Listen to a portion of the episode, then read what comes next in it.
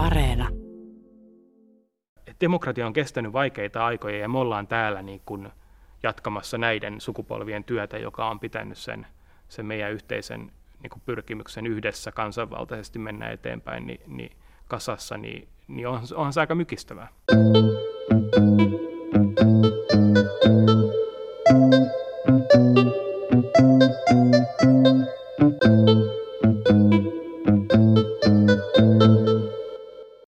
Dokumenttisarja Politiikka Suomi sukeltaa Suomen lähihistorian keskeisimpiin käänteisiin. Pääroolissa ovat poliitikot. Kymmenosainen dokumenttisarja on nähtävissä Yle Areenassa. Nämä audiohenkilökuvat on koostettu Politiikka Suomen haastatteluista. Tässä jaksossa pääosassa on europarlamentaarikko Ville Niinistö. Vuonna 2007 eduskuntaan noussut Niinistö on ollut yli kymmenen vuoden ajan yksi vihreiden näkyvimpiä poliitikkoja. Hän aloitti poliittisen uransa Kaarinan kaupunginvaltuustossa, jossa oli ympäristönsuojelulautakunnan puheenjohtaja. Eteen tuli tapaus, jossa pikaruokaketjun majoneesitehdas aiheutti ongelmia. Politiikka Suomea varten Ville Niinistöä haastatteli Pekka Laine.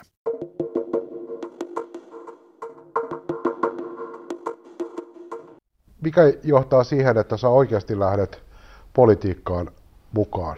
Miten sinusta tulee esimerkiksi vihreä? No mun tapauksessa oli just varmaan se, että mitä mä sitten niin kuin tajusin lukioaikana ja, ja yliopisto-opiskelijana, että, että niin kuin mä olin kiinnostunut niin kuin siitä, että miten yhteiskunta rakentuu, mikä on reilu ja hyvä yhteiskunta. Mä luin paljon yhteiskuntateoriaa ja, ja historiaa siitä näkökulmasta, miten eri aikoina niin kuin valtarakenteet yhteiskunnissa oli toiminut ja, ja miten niin kuin vaikka teollistuminen paransi työväenluokan asemaa ja, ja toisaalta alkuaikoina myös työolot oli aivan hirveitä. Mua kiinnosti vain se, että, että millä pelisäännöillä yhteiskunta on reilu kaikille. Ja sitten kun oli se valtava ympäristökriisi 90-luvulla, niin kuin nousi ilmastonmuutos ensimmäistä kertaa isoksi poliittiseksi kysymykseksi, niin meille niin kuin tällainen kritiikki globalisaation niin kuin ylikaupallistumisesta ja ylilyönneistä, että vaan niin kuin isot kansainväliset yritykset levi, levis globaaleiksi, mutta eivät kantaneet vastuuta työntekijöiden oikeuksista tai ympäristön rajoista. Niin tämä oli se niin kuin iso kysymys, että hei, että tämän talouden pitää muuttua, jotta nämä asiat saadaan kuntoon. Niin se oli se, mikä teki minusta lopulta vihreän. Ja se iso kynnys mulle oli se, että lähdekö mä ylipäätään puoluepolitiikkaan, koska mulla on tietysti perhetaustaa kokoomuksesta ja mä olin sen verran kunnollinen ja tunnollinen nuori, että mun piti olla tosi varma siitä, että mikä mun puoluekanta on ennen kuin mä lähden puoluepolitiikkaan.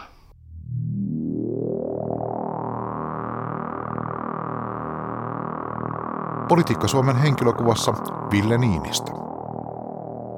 Ja, ja kyllä sen, sen niin kuin kuntapolitiikassakin joppu yksittäinen konkreettinen esimerkki, missä mä näin, että pienillä asioilla on isoja vaikutuksia – Mä olin silloin ympäristölautakunnan puheenjohtaja ja Hesburger-yhtiön majoneesitehdas oli Kaarinassa. Ja he siinä vaiheessa heiltä päätyi niitä majoneesirasvoja aika paljon Kaarinan ja, niin jäte, jätevesien mukana päätyi tota Kaarinan jäteveden puhdistamoa.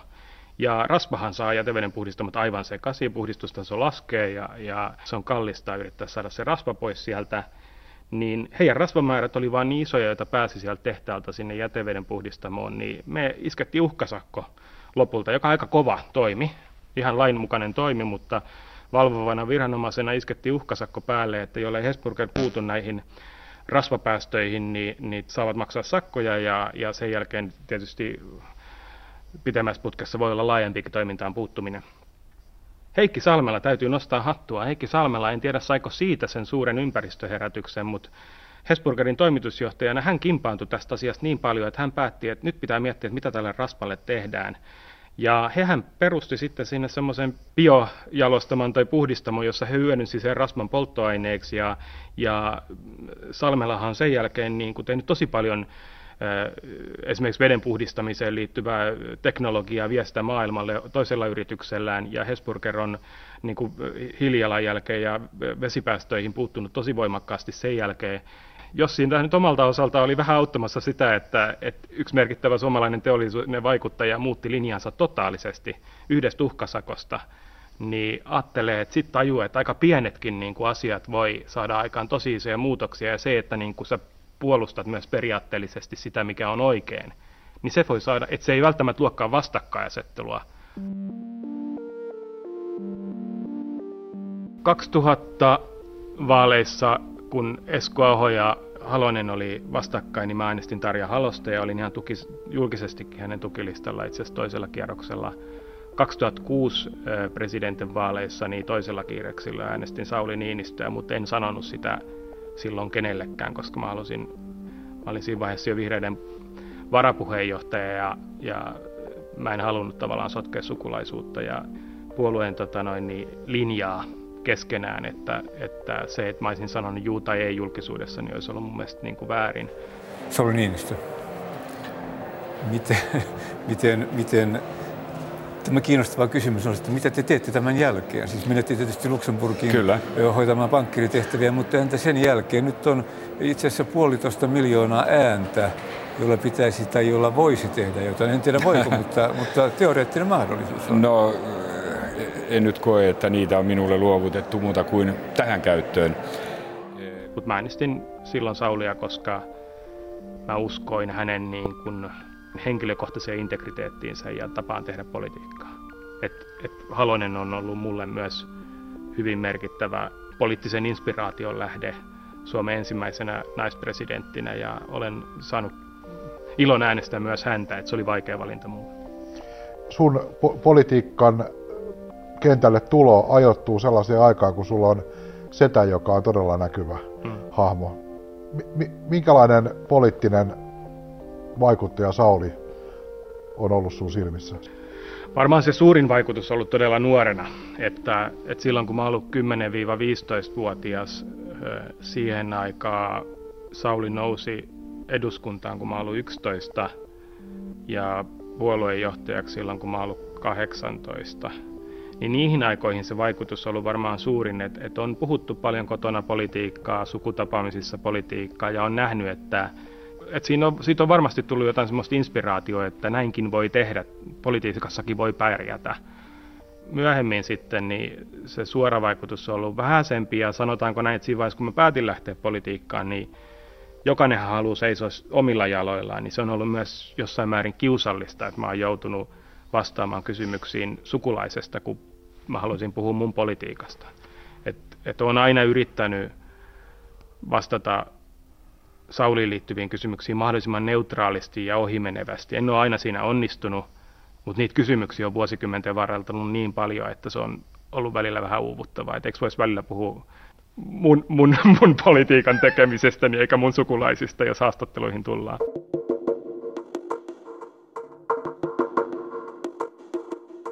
Kyllä mä muistan ensimmäisellä kaudella kansanedustajana, niin se oli mulle iso pettymys, että et minkälaista täysistuntokeskustelua on. Et mä ajattelin, että se on tämmöistä, vähän niin kuin mä olin ajatellut jo yliopistostakin, että mä olin nuorena poikana lukenut Sokratesta ja olin silleen, että sokrateellinen väittely on sitä, että laitetaan oppipojat keskustelemaan keskenään ja sitten sieltä debatin kautta syntyy jotain, jotain niin kuin entistä fiksumpaa ja, ja jotenkin tämä vihreissä oli silloin vahvasti erityisesti Pekka Saurin äh, ajamana niin kuin tämmöinen parhaan argumentin periaate oli ajatus siitä, Habermasilainen ajatus, että politiikka on sitä, että kaikki argumentoi ja sitten lopulta paras argumentti voittaa, kun sitä tarpeeksi perustellaan. Edustaja Soini. Arvoisa herra puhemies, tässä sitä ollaan taas tämän EUn kanssa. Mitä, mikä on Euroopan unionin sopimuskumppanina? Minä en ole koskaan luottanut siihen, en ole halunnut olla EU-jäsen, Luotatteko te Euroopan unioniin sopimusten pitäjänä ja sopimuskumppanina? Kyllä vai ei? Ei se eduskuntakeskustelu siltä näyttänyt. Et siellä vähän niin kuin huudettiin koti, kotiteatterille, kotiyleisölle. Välillä ei kaikki kansanedustajat ole ehkä ihan perehtynyt asiaa, ei ollut tarkoitus edistää asian ratkaisua, vaan, vaan väitellä ja, ja riidellä ja, ja jopa jonkun verran mollata vastaosapuolta. Mutta tota, jälkikäteen ajatellen, niin mä ehkä olin vähän naivi, että et, niin kyllä eduskunnan salikeskustelussakin on hyviä hetkiä, ja sanotaan, että siihen aikaan niitä oli vielä enemmän kuin nykyään. Että kyllähän politiikka on myös sen 12 vuoden aikana, kun mä olin eduskunnassa, niin muuttunut niin se muuttui julmemmaksi. Et se muuttui niin kuin henkilökohtaisemmaksi, julmemmaksi ja ilkeämmäksi. Ja osin siinä näkyy tämä yhteiskunnallisten vastakkainasettelujen ja jopa aika äärikantaa edustavien kansanedustajien ja, ja puolueidenkin nousu eduskuntaan kun ottaisimme nämä laittomat turvapaikan, laittomasti maassa olevat ihmiset säilöön, niin se vähentäisi vetovoimatekijöitä ja näin toisi myöhemmin säästöjä. Se ei tuo säästöjä, että Sipilä laittaa kutsuhuudon, että irakilaiset tulee tänne ja pääsee hänen asuntoonsa.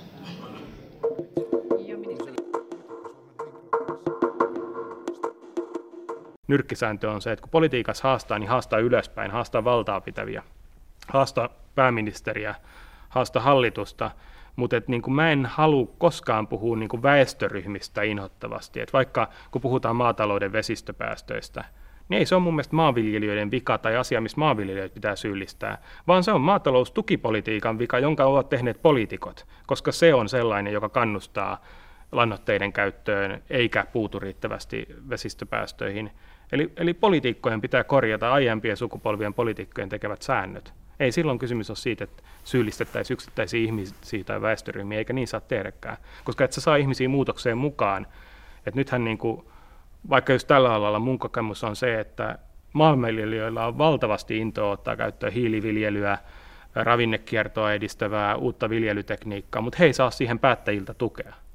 Eli, eli tämä on esimerkki siitä, mitä vihreän politiikan pitäisi olla. Että ei me voida mennä tuomitsemaan ja sanoa, että nyt päästöjä on vähennettävä sitten ihmiset ymmärtää, että hetkinen, että ettekö te ymmärrä, että, että niin kuin mikä meidän arki on, vaan että se viesti päästöjen vähentämistä ei ole ihmisille, vaan se on poliitikoille. Ihmisille pitää sanoa viesti, että, että, niin kuin, että, että okei, että katsotaan yhdessä, että miten tämä teidän juttu voidaan tehdä siihen tulevaisuuden maailmaan niin, että te saatte työtä ja ympäristö kiittää.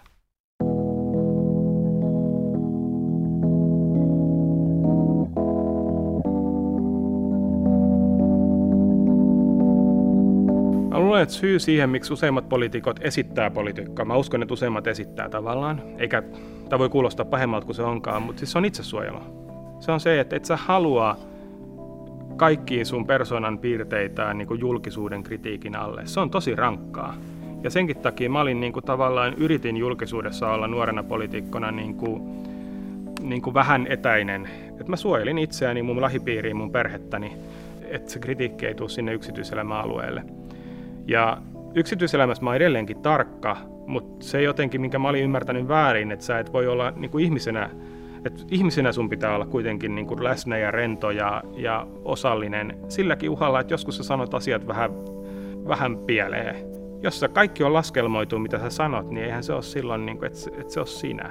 Koska ihmiset on erehtyväisiä, ne sanoo, ihmiset sanoo vahingossa asioita toisin kuin ne tarkoittaa, mutta se, että se jokainen sana, minkä sä sanot, tulee aidosti sun omasta aivotoiminnasta eikä jonkun muun sinne syöttämästä ajatuksesta, niin se on tärkeää. Musta se, niin siitä lähtee tavallaan politiikan uskottavuus, että minä olen tässä, minä sanon sen, mihin minä uskon, ja äänestäjä voi luottaa siihen ja arvioida sen perusteella sitten, että, että mitä politiikkaa hän haluaa.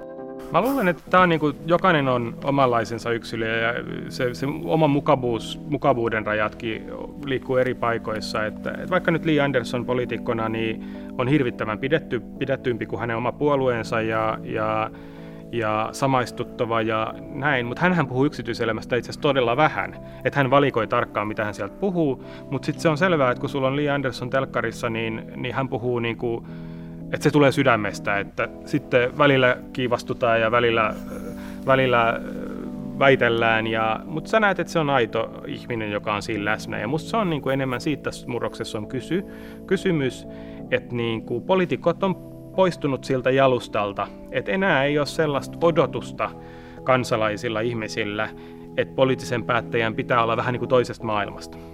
Tämä oli vielä Kekkosen aikaa, että Kekkonen koko ja Kekkonenkin oli muuten taitava mediapolitiikka. Kekkonen hän mietti paljon, että missä häntä valokuvataan, mihin hän menee, mitä mielikuvaa hän itsestään välittää, pukeutuu viimeisen päälle.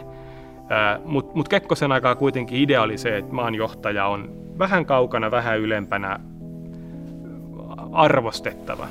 Niin, niin tämä on niinku se iso muutos on se, että nykyaikana pitää olla läsnä.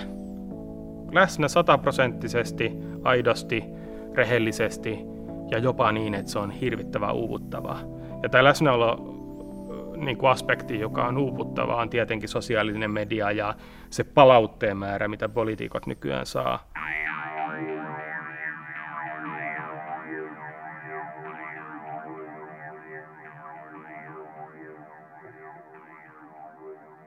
Mä olin 2011-2014 ministeri, sen jälkeen kolme vuotta oppositiopuolueen puheenjohtaja, jonka tein niin suurella antaumuksella, että kun 2017 kesällä mä lopetin sen, niin mä muistan, että mä olin hetken aikaa vähän hämmentynyt, että miten niin kuin ihminen pitää lomaa, että miten sä voit olla vastaanottamatta koko ajan viestejä ja miten sä voit olla olematta vastuussa, niin kuin siis myös se vastuu tavallaan siitä tulee sellainen, että sä haluat kantaa sitä hyvin, yhtäkkiä saatkin sivussa siitä kaikesta ja sun ei tarvitse olla vastuussa mistään näin niin kuin joukkueenjohtajana tai ministerinä, niin sitten se on niin kuin aika hämmentävä, hämmentävä tunne.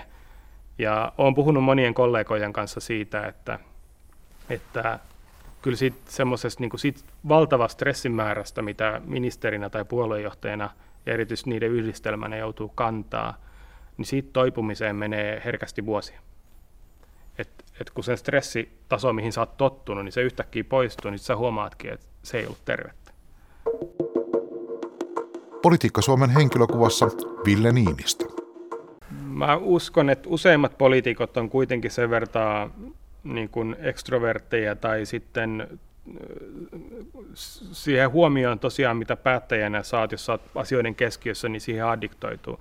Parhaimmillaan se tietysti tarkoittaa sitä, että kun sä totut ole siellä, niin sä saat olla siellä rento ja, ja, ja sä pärjäät siinä ja, ja se menee mukavasti, että siitä pitää osata myös nauttia. Mutta sitten samaan aikaan se, että on aina huomion keskipisteenä, on todella stressaavaa ja ei ihminen voi tehdä koko työuraansa sellaista.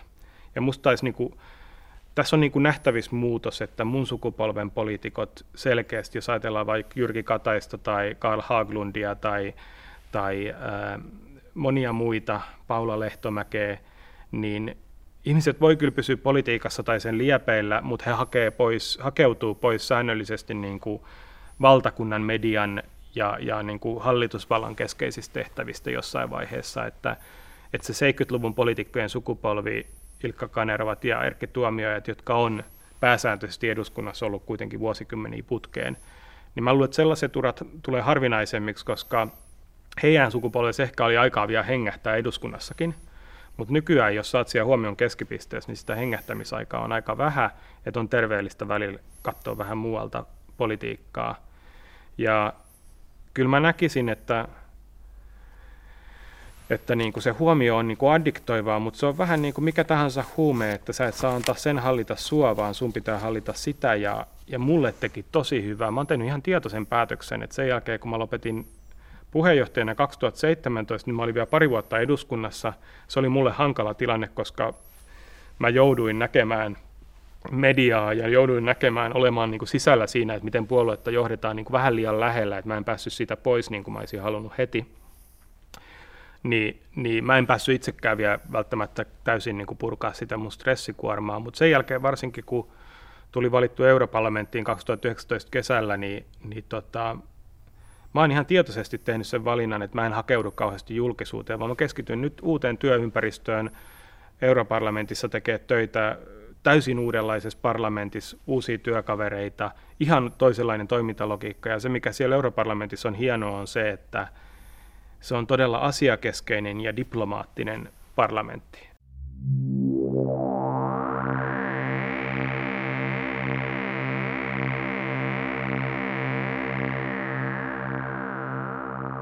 Minusta suomalaisessa politiikassa oli ennen tämä konsensuspyrkimys, että YYA-aikana AY-liike ja työnantajat sopii asiat kabineteissa, hallitus sopii asiat kabineteissa Vene- Neuvostoliiton kanssa puhutaan asiat kulisseissa ja kansalaisille puhutaan vähän niin kuin lapsille. Että se on vähän niin kuin paavin valinta, että savu tulee, kun, kun ollaan valmiita, mutta että niin päätösten perusteluja ei avata. Päätöksen valmisteluvaihe ei ole niin kuin avoimen debatin ja neuvottelun, julkisen keskustelun, asiantuntijakeskustelun paikka. Että suomalainen demokratia on ollut varsin sulkeutunutta. Mä, mä tietysti on sen verran nuorta sukupolvea, että tämä kuva on mulle tullut tutkijana myöhemmin lukien lehtiä ja muuta – Mutta et, et sitten kun mä oon tutustunut vaikka tähän ruotsalaiseen keskustelukulttuuriin, niin ruotsalaisilla on ollut pitkä debatoinnin periaate ja puolueet on paljon aatteellisempia. Et ruotsalaiset puolueet on ollut avoimemmin eri mieltä keskenään julkisuudessa kuin suomalaiset puolueet. Niin mä lähdin muuttaa politiikkaa tätä. Mun sukupolvella oli tosi tärkeää se, että että puolueiden erot näkyy ja väitellä saa. Että se on ok, se on terveen te- demokratian merkki ja että kritiikki, haastaminen on osa yhteiskunnan muuttamista paremmaksi. Ja se, mikä minusta Suomessa on vähän heikkoa, on se, niin kun, ää, että niin kun, se, mitä me minusta tarvitaan, on niin kun, ää, rakentava erimielisyys. Et pitää kertoa, että mistä me ollaan eri mieltä, että kokoomus ajaa tota, keskusta tota, demarit tota, vihreät tätä. Ollaan rehellisiä, että tässä me ollaan eri mieltä. Mutta puolueella on vähän taipumusta siihen, että ne yrittää vähän niin kuin myös peitellä sitä, että no itse asiassa mekin ollaan tosi vihreitä ja kaikkiahan näitä asioita me ajetaan. Ette ajaa. Eikö me voitaisiin niin kuin tavallaan lä- käydä läpi, että, että miksi te olette tota mieltä ja miksi me ollaan tätä mieltä ja sitten niin yritetään löytää siitä se ratkaisu. Niin tavallaan tämmöinen niin kuin avoin, avoin läpinäkyvä ö, asioiden valmistelu ja keskustelu on Suomessa aika heikkoa, No sitten kun tämä lähti murenemaan, tämä asioiden päättäminen kabinetissa, niin se ei tullutkaan tähän, ehkä tähän mun toivomaan, että, että ollaan reippaasti eri mieltä, mutta sitten kuitenkin sivistyneesti yritetään rakentaa enemmistöjä. Vaan viime vuosinahan Suomessakin on ollut tätä trumpilaista ilmiöä, että erimielisyys on itsessään tavoite. Vastakkainasettelu on yksinään tavoite ja ihmisten lietsominen olemaan niin sun tukena vastustamalla muita on itsessään tavoite. Ja tämä on niin kuin ehkä kehitys, mistä mä oon huolissani, että, että puolueet eivät saa sortua käyttämään ihmisiä pelinappuloinaan, joissa he asettaa ensinnäkin ihmisiä toisiaan vastaan. Eli poliittinen retoriikka ei saa olla sille, että, että, että, että, että, että niin kuin hyökätään väestöryhmiä vastaan tai, tai ihmisryhmiä vastaan, koska sekin jo menee sille, että aletaan arvostella kannattajia, jonkun puolueen kannattajia. Mä en halua koskaan arvostella perussuomalaisen puolueen kannattajia tai tiettyjä väestöryhmiä, koska se ei ole niin kuin politiikan tavoite. Politiikan idea on se, että puolueiden näkemyserot tehdään näkyviksi. Mutta tällä hetkellä niin kannatusta haetaan usein sillä, että lietsotaan omia kannattajia vähän väheksymään toisen puolueen niin kuin kannattajiakin jopa. Ja, ja se on niin kuin huono tie. Politiikka Suomen henkilökuvassa Ville Niinistö. Ja me ollaan EU-ssa myös keskusteltu eri valiokunnissa europarlamentissa siitä, että kyllähän sosiaalista mediaakin pitää hallita, koska näillä digijäteillä, jotka hallitsaa näitä alustoja, niillä on aivan valtava valta nykyajan maailmassa. Niiden algoritmit ohjaa sen, mitä sä näet siellä. Eli esimerkiksi YouTube on epäilty, että YouTuben algoritmit ohjaa nuoria poikia äärioikeistolaistumiseen, ääriliikkeisiin. Kun sä alat katsoa tietynlaisia videoita, niin niitä tulee sulle lisää ja lisää ja lisää, ja pian sä alat uskoa, että tämä onkin niin kuin joku laajasti jaettu, uskottava, todellinen, tieteellinen ajattelutapa. Salaliittoteoriat yhtä lailla. Tämä pätee Twitteriin ja Facebookiin myös. Eli kaupallisen yhtiön algoritmit, joiden idea on myydä tuotteita. He, he siis he haluaa ihmiset sitoutumaan sinne. He haluaa, että ihmiset kuluttaa enemmän heidän alustaa. Ja mikä saa kuluttaa enemmän? Se, että ihminen kokee voimakkaan tunteen. Ja viha, suuttumus on voimakkaita tunteita, ja sitä nämä monet ääriliikkeet lietsoo siellä. Eli sosiaalisessa mediassa oikein säänneltynä on paljon voimaa niin kuin demokratian avaamiseen ja osallisuuteen, mutta sellaisena hallitsemattomana viidakkona kuin se nyt on, niin trollit, ääriliikkeet ja salaliittoteoriat voimistuu huomattavan paljon. Ja tämä on kehitys, mitä on pakko ryhtyä hallitsemaan, hillitsemaan ja sääntelemään. 2011 vaalit oli monella tavalla niin kuin vedenjakaja suomalaispolitiikassa, että perussuomalainen puolue tuli isosti eduskuntaan – vaiheittain eduskunnan kulttuuri muuttui. Et niin kuin tämä, että eduskunnassa ollaan kavereita salikeskustelun jälkeen, niin se on vähentynyt. Eli, eli kyllä eduskunnan tapa toimia muuttuu. Ja ihan nyt viime vaalien jälkeen on ymmärtänyt, että on muuttunut vielä inhottavammaksi, että, että, että kuitenkin se, että poliitikot pystyy olemaan ystävällisissä väleissä keskenään ja, ja niin kuin asiariidat ei mene sinne käytäville, niin, niin se olisi tärkeä periaate ja, ja se on yksi muutos. Politiikka muuttui siinä. En sano, että pelkästään sen takia, että perussuomalainen puolue tuli sinne, mutta se vastakkainasettelu, mikä siitä syntyi, että, että tuli tällainen niin uudenlainen voima, niin, niin, niin se muutti toimintakulttuuria paljon, eikä, eikä ollenkaan hyvää suuntaan siinä. Politiikka Suomen henkilökuvassa Ville Niinistö. Jytky muutti myös varmasti paljon meillä vihreissä ja omaakin poliittista ajattelua siinä mielessä, että siihen asti me oltiin oikeastaan kaikki puolueet Suomessa pelattu vähän Timo Soinia ja perussuomalaisten pussiin.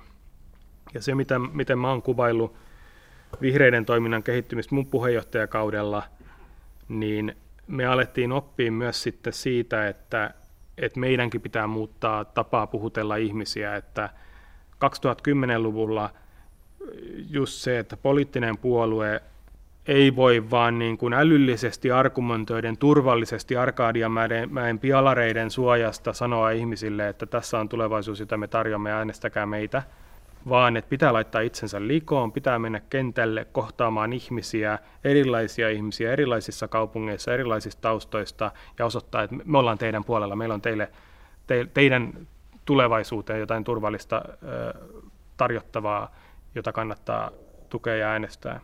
Et Timo Soini onnistui antamaan äänen ihmisille, jotka oli sitä mieltä, että politiikka on auttamattoman kaukana ihmisistä. Ja tämä on se oppi, mikä me ehkä otettiin että meidän piti ottaa lusikka kauniiseen käteen ja muuttaa meidän tapaa suhtautua ihmisiin.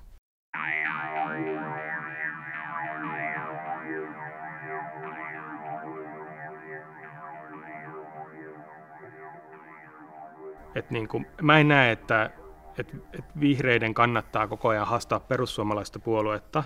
Meidän pitää olla eri mieltä politiikasta, mutta mehän ollaan uudistumassa politiikkaa joten meidän on järkevää haastaa valtapuolueita, niitä puolueita, jotka on luoneet tämän Suomen niin kuin poliittiset säännöt, koska jos me halutaan muuttaa vaikka talouden ympäristösääntelyä kestäväksi, niin kyllä meidän pitää haastattaa silloin myös kokoomusta, keskustaa ja SDPtä. Eli silloin tavallaan se, että jos aina antaa kaiken huomion perussuomalaiselle puolueelle, niin se myös nostaa heitä. Ja ja se jännite, missä he on varmasti oikeasta, jos perussuomalainen puolue ja heidän aktiivit kokee, että vihreät on ärsyttäviä, on tietenkin se, että meidän arvopohjat on tosi kaukana toisistaan. Se, miten mä näen meidän arvopohjan, on, on se, että kaikenlaisilla ihmisillä on tilaa olla Suomessa, elää, hengittää tasa-arvoisina, vapaina, myös vaikka uskonnollisilla konservatiiveilla tai, tai makkaraa syövillä keski-ikäisillä heteromiehillä, niin kuin Timo Soini kuvailisi asiaa. Ei meillä ole mitään heitäkään vastaan. Mutta me halutaan parantaa niiden ihmisten asemaa, jotka on aikaisemmin ollut sorrettuja. Ja, ja tämä on niinku se jännä jännite, koska perussuomalaisen puolueen politiikka onkin sitä mieltä, että ne, joilla on ollut tavallaan valtaa yhteiskunnassa, tai on ollut niinku tavallaan tämmöinen etuoikeutettu sosiaalinen asema, niin, niin heidän asemansa jotenkin uhattuna. Ja tätähän ei tavoitella, ei tavoitella mitään vähemmistöjen diktatuuria, ei kukaan tavoittele sellaista. Mutta he on onnistunut luomaan illuusion tästä. Ja mä luulen se, että yksi syy, miksi he on onnistunut tässä illuusion luomisessa, että jotenkin tasa-arvo olisi pois, että niin kuin feminismi olisikin yhtäkkiä pois miehiltä. Mä näen feminismin vaikka mulle isänä oikeutena olla mun lasten kanssa pitkällä vanhempainvapaalla ilman, että työpaikalla kyseenalaistetaan sitä, tai, tai että mulla kuuluu samat etuudet ja oikeudet vanhempainvapaalle kuin äidillä, ja että sitä pitää yhteiskunnan kannustaa sitä muutosta sen takia, että nämä ennakkoluulot vielä jarruttaa isiä. Et monet isät sanoo, että he ei voi olla pitkään vanhempainvapaalla, koska työyhteisössä kollegat nauraa heidät pihalle. Tämä on se keskustelu edelleenkin, vaikka jo 15 vuotta sitten se oli tällaista, että ei se ole muuttunut ilman, että tähän niin kuin haketaan rakenteihin muutosta. Eli me ollaan muuttamassa politiikan rakenteita sen takia, että tämä tasa-arvo toteutuisi kaikille, mutta sitten perussuomalainen puolue on niin kuin nostalgiapuolue, joka on sui, äh, niin kuin perustettu puolustamaan kuvitteellista mennyttä maailmaa, jossa heidän äh, kannattajillaan oli asiat paremmin. Ja, ja tämähän on sitten tietysti vääjäämätön, koska heille me ollaan vääjäämätön vastustaja. He haluaa sanoa, että vihreä politiikka on se, mitä he vastustaa, koska se on se, mihin maailma on menossa. Ja heillä on tämä ää, niin kuin kuvitteellinen onnella, joka oli joskus, joka palaa, jos heitä äänestää. Mutta se jännitehän tässä on, jännä jännitehän tässä on se, että me ei tarvita tuollaista vastapuolia, he tarvitsevat meidät, joten ei meidän kannata käyttää kauheasti energiaa ää, heidän politiikasta puhumiseen tai heidän kanssa niin kuin mihinkään vihanpitoon. Mä en usko vihanpitoon, musta ei ole politiikasta vihollisia. Meidän pitää vaan osoittaa, miksi se on huonoa politiikkaa ja miksi meidän politiikka on parempaa. Y- ymmärrätkö sitä vastapuolen mielenmaisemaa? Ymmärrätkö sitä, syökö se sitten makkaraa vai mitä se syö se vihainen äijä, kun se lukee aamulla mm. lehdestä tai kännykältä, että eskimopuikko ei ole, sitä ei saa sanoa enää eskimopuikoksi. Yeah. Sä jumalauta, nyt, nyt riittää. Ymmärrän Ymmärrän oikein hyvin, mutta jos jokin asia on, kun puhutaan, viime aikoina on suosittu puhua identiteettipolitiikasta, niin jos jokin on identiteettipolitiikkaa, niin juuri se, mitä perussuomalainen puolue tekee, että tavallaan takerrutaan siihen mielikuvaan, että se, että, että, tota, että joku lihasyövä heteromies olisi jotenkin uhattuna ja hän ei enää saisi syödä makkaraa, jos jotkut saisi kannatusta. Eihän, eihän tämä ole uhattuna, eihän kukaan viemässä sitä makkaraa pois. On vaan halutaan vaan muille tarjota toisia vaihtoehtoja, että, että ne muut, jotka haluaa elää toisenlaista elämää, vois elää sitä. Tämä kulttuurisodat on, on niin kuin luotu. Ne on luotuja konflikteja, koska se hyödyttää joitakuita. Mä oon sitä mieltä, että jossain määrin voi myös mennä niin kuin meidänkin arvopohjalla olevilla ihmisillä vähän yli se, se, niin kuin se, se tota, oma argumentaatio. Ja se, se niin kuin ruokkii sitten taas tätä vastapuolta. Et musta pitää koko ajan korostaa, että tässä kuitenkin halutaan maksimoida ihmisten vapaus ympäristön kantokyvyn rajoissa, tulevien sukupolvien näkökulmasta, tasa-arvon näkökulmasta.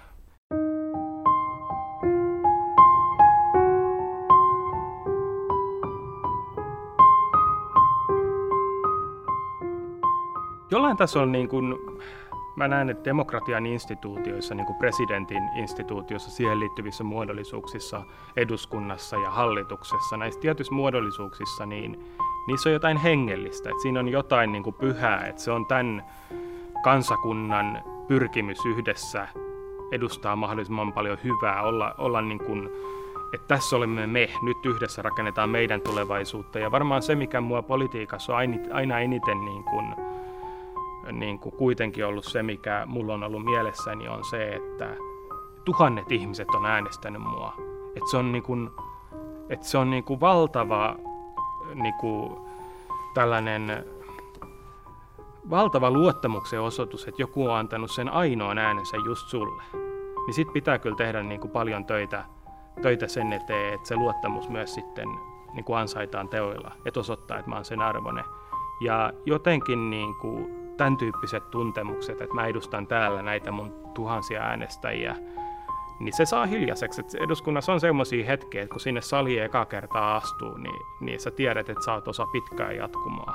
Että 1905, kun Suomessa on aloitettu yksikamarisen eduskunnan tie ja on tullut yleinen ja yhtäläinen äänioikeus. Me ollaan oltu silloin ensimmäisiä maailmassa ja sitten tässä on kuitenkin vuosien varrella tapahtunut hurjia murroksia. On ollut sodan aikaa, jolloin Suomen itsenäisyys on ollut vaakalaudalla ja sitten on ollut 30-luvulla tavallaan tämä jopa tämmöinen autoritäärisyyden nousu, Mäntsälän kapina ja se, että, että demokratia onnistui torjumaan niin kuin ääriliikehdinnät silloin. Sodan jälkeen oli sitten taas laitakommunistisen niin kuin kumouksen pelko. Demokratia on kestänyt vaikeita aikoja ja me ollaan täällä niin kuin jatkamassa näiden sukupolvien työtä, joka on pitänyt sen, sen meidän yhteisen niin kuin pyrkimyksen yhdessä kansanvaltaisesti mennä eteenpäin niin, niin kasassa, niin, niin on, onhan se aika mykistävää. Ja se on hyvä, että poliitikoille tulee niitä hetkiä, että niin kuin mykästyy sen, sen pyhyyden äärellä, mitä se tavallaan on. Tämmöistä niin kuin demokratian pyhyyttä, koska jos päätti, että sen unohtaa, niin sitten niin kuin karskeus ja vallantäyteys voi ottaa sijaan.